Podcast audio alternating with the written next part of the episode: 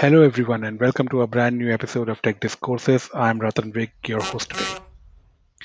Today, we are going to take a look at coronavirus or COVID 19 as it's commonly known, and we are going to look at the contact tracing method and exposure notification that are key to weaponizing the local communities against fighting against this pandemic. So, as the uh, novel coronavirus or COVID 19 pandemic has gripped the world, government organizations and people all over the world are trying desperately to break the vice like grip of this deadly pandemic. With more than 850,000 confirmed deaths, human deaths, and more than 25 million directly infected cases around the world, the disease is showing little signs of slowing down, and the nature of the crisis is largely unprecedented and unmitigated. The software development communities across the world have contributed since the start of the pandemic in 2019 by developing apps, uh, data collection programs, and frameworks to assist the medical communities and local, state, and national or federal governments in their attempt to fight against this pandemic. The indefatigable spirit of doctors and nurses across the world required a solid backing, and the tech community came forward unselfishly. According to Wikipedia, the Expo- Exposure Notification System, commonly known as the Privacy Preserving Contact Tracing Project, is a framework and specification developed by Apple and Google to facilitate digital contact tracing during the COVID 19 pandemic. Contact tracing is a technique used by public health authorities to contact and give guidance to anyone who may have been exposed to a person who has contracted COVID 19. The project's aim was to produce a framework to do a digital trace of COVID-19 cases. So if one happens to be near someone or in contact with someone who is later diagnosed with COVID-19, one can get a notification and take the appropriate steps to self-isolate and get medical help if required. Think of it as an as an early warning system for those who came in contact or were suspected of coming in contact with known or unknown COVID-19 positive people. The reason behind this close collaboration is evident. Just like the novel coronavirus doesn't differentiate between people across borders, any efforts to digitally trace the spread of coronavirus infection must transcend the very human boundaries of technology, software, and hardware. The announcement of this unprecedented collaboration project, a first of its kind among two arch-rivals Google and Apple, immediately stoked fears of unreserved data collection and many people started voicing their concerns and feedback started coming in. The people at large had genuine cause to worry after all, tech companies have a less than acceptable track record of masking data collection activities and collecting users' data and storing the users' data while aggressively repudiating any effort to control their massive arsenal of data collecting apps. Exposure notification system, however, is, is a little different and we will we will see how. Exposure notification system makes it possible to combat the spread of the coronavirus, the pathogen that causes COVID-19 by primarily alerting participants about possible exposure to someone they have recently come in contact with and who may have subsequently been diagnosed positively as having coronavirus. There are three broad parts to this uh, COVID 19 exposure notification system. The first part is, of course, defining the users who are the primary users. The second part is the feature or the communication standard used to communicate between devices. And the third and final part is the contact tracing app developed by local or state health agencies, which is the key to keeping the data secure and, and privacy concerns mitigated. The process of exposure notification system works through sharing anonymous Bluetooth beacons with nearby devices running the same software, tagging those that suggest extended and close contact associated with coronavirus uh, cases, and saving the last 14 days of these records. The first contact tracing app Virginia's COVIDWISE debuted on August 5th, and North Dakota and Wyoming shipped their Care19 alert on August 13th. Alabama launched its GuideSafe app on August 17th, and Nevada introduced a COVID Trace app this past Monday. The University of Arizona is testing COVID Watch Arizona with a statewide re- release expected soon. So now with that, let's look at the first part of this contact tracing journey through exposure notification system. According to Apple, there are two primary user roles identified within the exposure notification framework. The first role is of an affected user. When an user has a confirmed or probable diagnosis of COVID-19 as defined by the health authority, the framework identifies them as affected and shares their diagnosis keys to alert other users to potential exposure. The second user type is potentially exposed user. To assign a user the potentially exposed role, use the framework to determine whether a set of temporary exposure keys indicate proximity to an affected user. If so, the app can retrieve additional information such as date and duration from the framework. Now that may be confusing, so let's look at uh, how how the exposure notification system work works. The second part of the exposure notification system project concerns with the actual working feature and the communication. The exposure notification service is the vehicle for implementing exposure notification and uses the Bluetooth low energy wire, wireless technology for proximity detection of nearby smartphones and for the data exchange mechanism. In simpler words, the exposure notification system is made up of few components, namely Bluetooth, an API to communicate between devices, and an app typically distributed by the local public health authorities. First up, an API or an application programming interface is a software intermediary or a bridge that allows two applications to talk to each other. Each time a user uses an app like Facebook or sends an instant message, or whether you are checking anything on your phone, like weather or anything, the application is using an API to fetch and display the data. APIs have become the modern building blocks of, of virtually any software and application around, around the world.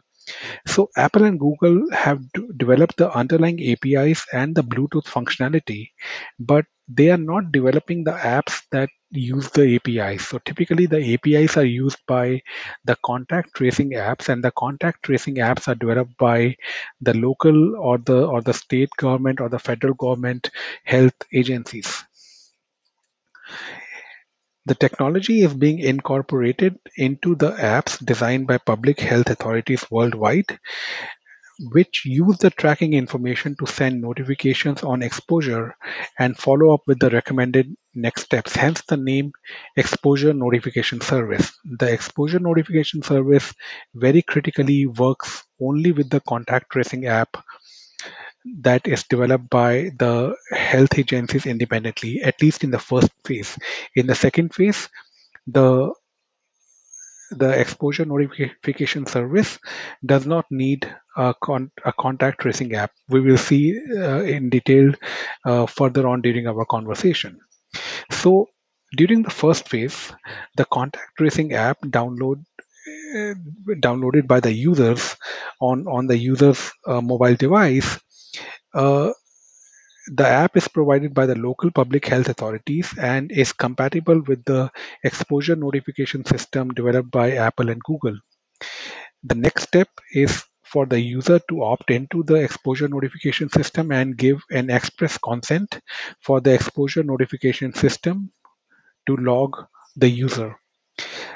The next step is critical from a privacy and, and data standpoint. The exposure notification system generates a random ID for user's device. To help ensure these random IDs cannot be used to identify the user or the user's location, they change every 10 to 20 minutes. The user's phone and the phones around the user work in the background through Bluetooth low while uh, Bluetooth wireless low energy system to, to exchange these privacy preserving random IDs via Bluetooth. The users do not need to have any app open or opt in or opt out or start the process or do anything for this process to take place. It, it just quietly happens in the background. In the next step, the user's, the user's phone periodically checks all the random IDs associated with the positive COVID 19 cases against its own list. And finally, if there is a match, then the app will notify the user with further instructions from their public health authority on how to keep the user and the people around them safe. So finally, what's let's look at the privacy. So what happens to the privacy? The exposure notification system was designed with the user's privacy and security at the center and essentially everything else floating around the need to keep users' identity secure. And user's identity is not shared with other users on the system, Google or Apple. Even a cursory read of the document produced by Apple and Google, which details the specifications and working details of the program, reveals that the concerns around privacy may afford to be relaxed at least in this case because of the of the uh, checkpoints and controls built within the exposure notification system for example the apis that have been created have been created with privacy and security in design and app usage is an opt-in rather than mandatory Secondly, the user decides whether they want to use the exposure notifications. It's it's a feature which is essentially off un- unless the user turns it on. Further, exposure notification system doesn't use any location data from the device. As we discussed earlier, it uses the Bluetooth technology and doesn't capture any data or any any uh, GPS data. The user's identity further is not shared with Google, Apple, or other users. And finally, only the public health authorities through the contact tracing app can use the system. So, as we discussed in the phase one released by Apple through iOS version 13.5 on 20th May, uh, the first phase required that the users download an app from their public health authority to opt in to exposure notifications, as we have discussed.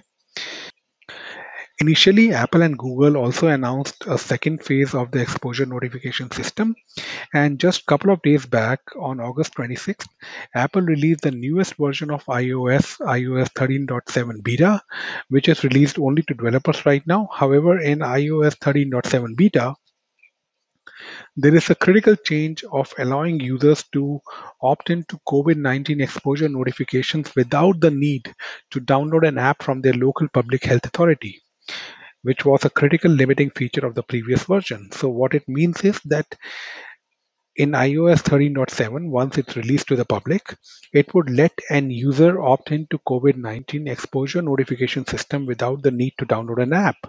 The system availability will depend on support from, from the local public health authority. And once the uh, user uh, turns on the, the feature of ex- exposure notification, they know they don't need to uh, download the contact tracing app from their local authority. Ho- However, the exposure notification system built into the OS or the operating system will start capturing the data and will work with the public health authorities in, in the background. This method will make the contact tracing significantly easier for public health authorities who won't have to waste critical time or spend valuable money on developing a separate contact tracing app. Presumably, Apple did this quietly and rather humbly in the background so that it could, you know, help the public health authorities to not get stuck in the limbo of developing their own contact tracing app before starting to use or get the benefits of the exposure notification system. Currently, only a handful of states in the United States and a few countries worldwide are using Google and Apple's mobile technology, uh, the exposure notification system, to its full use. Most health departments still use an old fashioned contact tracing method that relies on in person interviews and phone calls to locate those individuals who come in contact with an infected person, which is rather bureaucratic and ironically in this age of technology like is equivalent to using a paper and pen to maintain record. The Exposure Notification System or ENS allows public health authorities to develop apps that augment manual contact tracing efforts while preserving the privacy of their citizens. As of today, public health authorities have used ENS to launch in 16 countries and regions across various continents. And within the United States, there are seven states which have which have utilized the contact tracing uh, technology, the exposure notification system through Apple and Google to its fullest, whereas 14 other states have got programs in the pipeline to start using the exposure notification systems.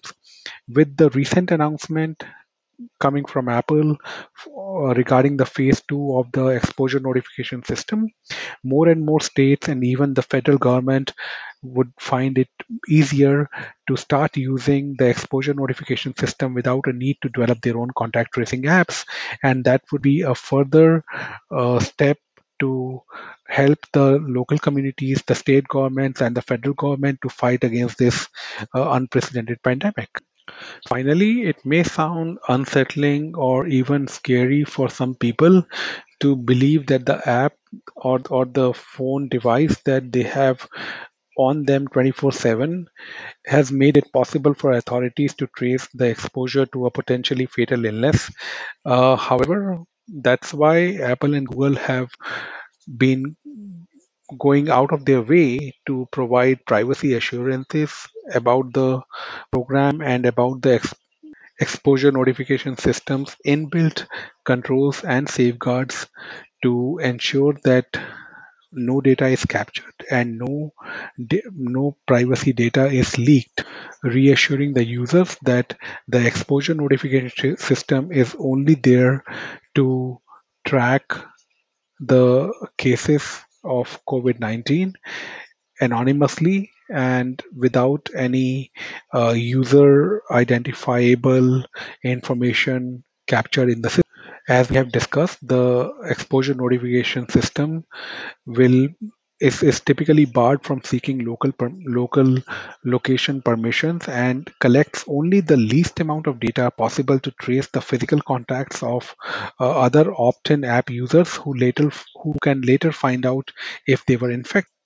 The design of the app and the API used in the exposure notification system is such that there is no loss of privacy unless an user gets a positive test result for COVID-19 and then enters a code into the app to indicate the positive test result. Even in, in the even in that case, even when the user got a positive test result, it notifies people that the user came in proximity to over the over the last 14 days or two weeks that they have encountered a positive test result, but not who or when. It, in other words, it only tells in uh, in in a computer uh, key language that a particular key, let's say ABC123, came in contact with 123 XYZ key, and the 123 XYZ key has tested positive for coronavirus.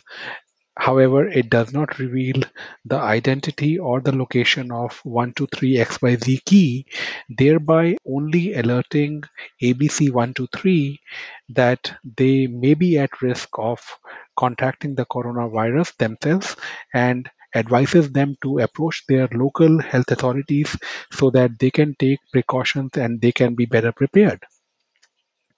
It permits the health agency that released the, the contact tracing app to request uh, certain information like the user's zip code, but providing either of that data is optional. Obviously, if if the user chooses to provide a phone number, then uh, then that information will be there. Otherwise, not. In other words, most experts and, and most users feel that uh, the exposure notification system even even uh, the people who were initially critical of, of the entire idea feel that this can in, in the current situation and uh, and um, keeping the uh, the sensibility the sensitivity of the coronavirus this is as pri- privacy respecting as it possibly can be. And given the safety benefit it's clearly a worthwhile doable solution to better prepare people uh, if they have been in touch with or have come in proximity to other people who have tested positive for coronavirus. Once again, it's not a foolproof system. It's not a system to prevent the spread. It's not a it's not a cure in itself. No, no way. However, it's a system to better prepare people, to better prepare the health agencies, and to better uh, digitally track and trace the active cases of coronavirus and other uh, uh, people who have come in contact with those active coronavirus cases and help control the spread of the disease, nothing else. So that brings us to the end of this episode. We truly hope that you found this episode interesting and informative. As always, any feedback is welcome. Thank you very much to all our listeners for tuning in and investing their time. Have a wonderful day, stay safe, and we'll be back with more. Thank you.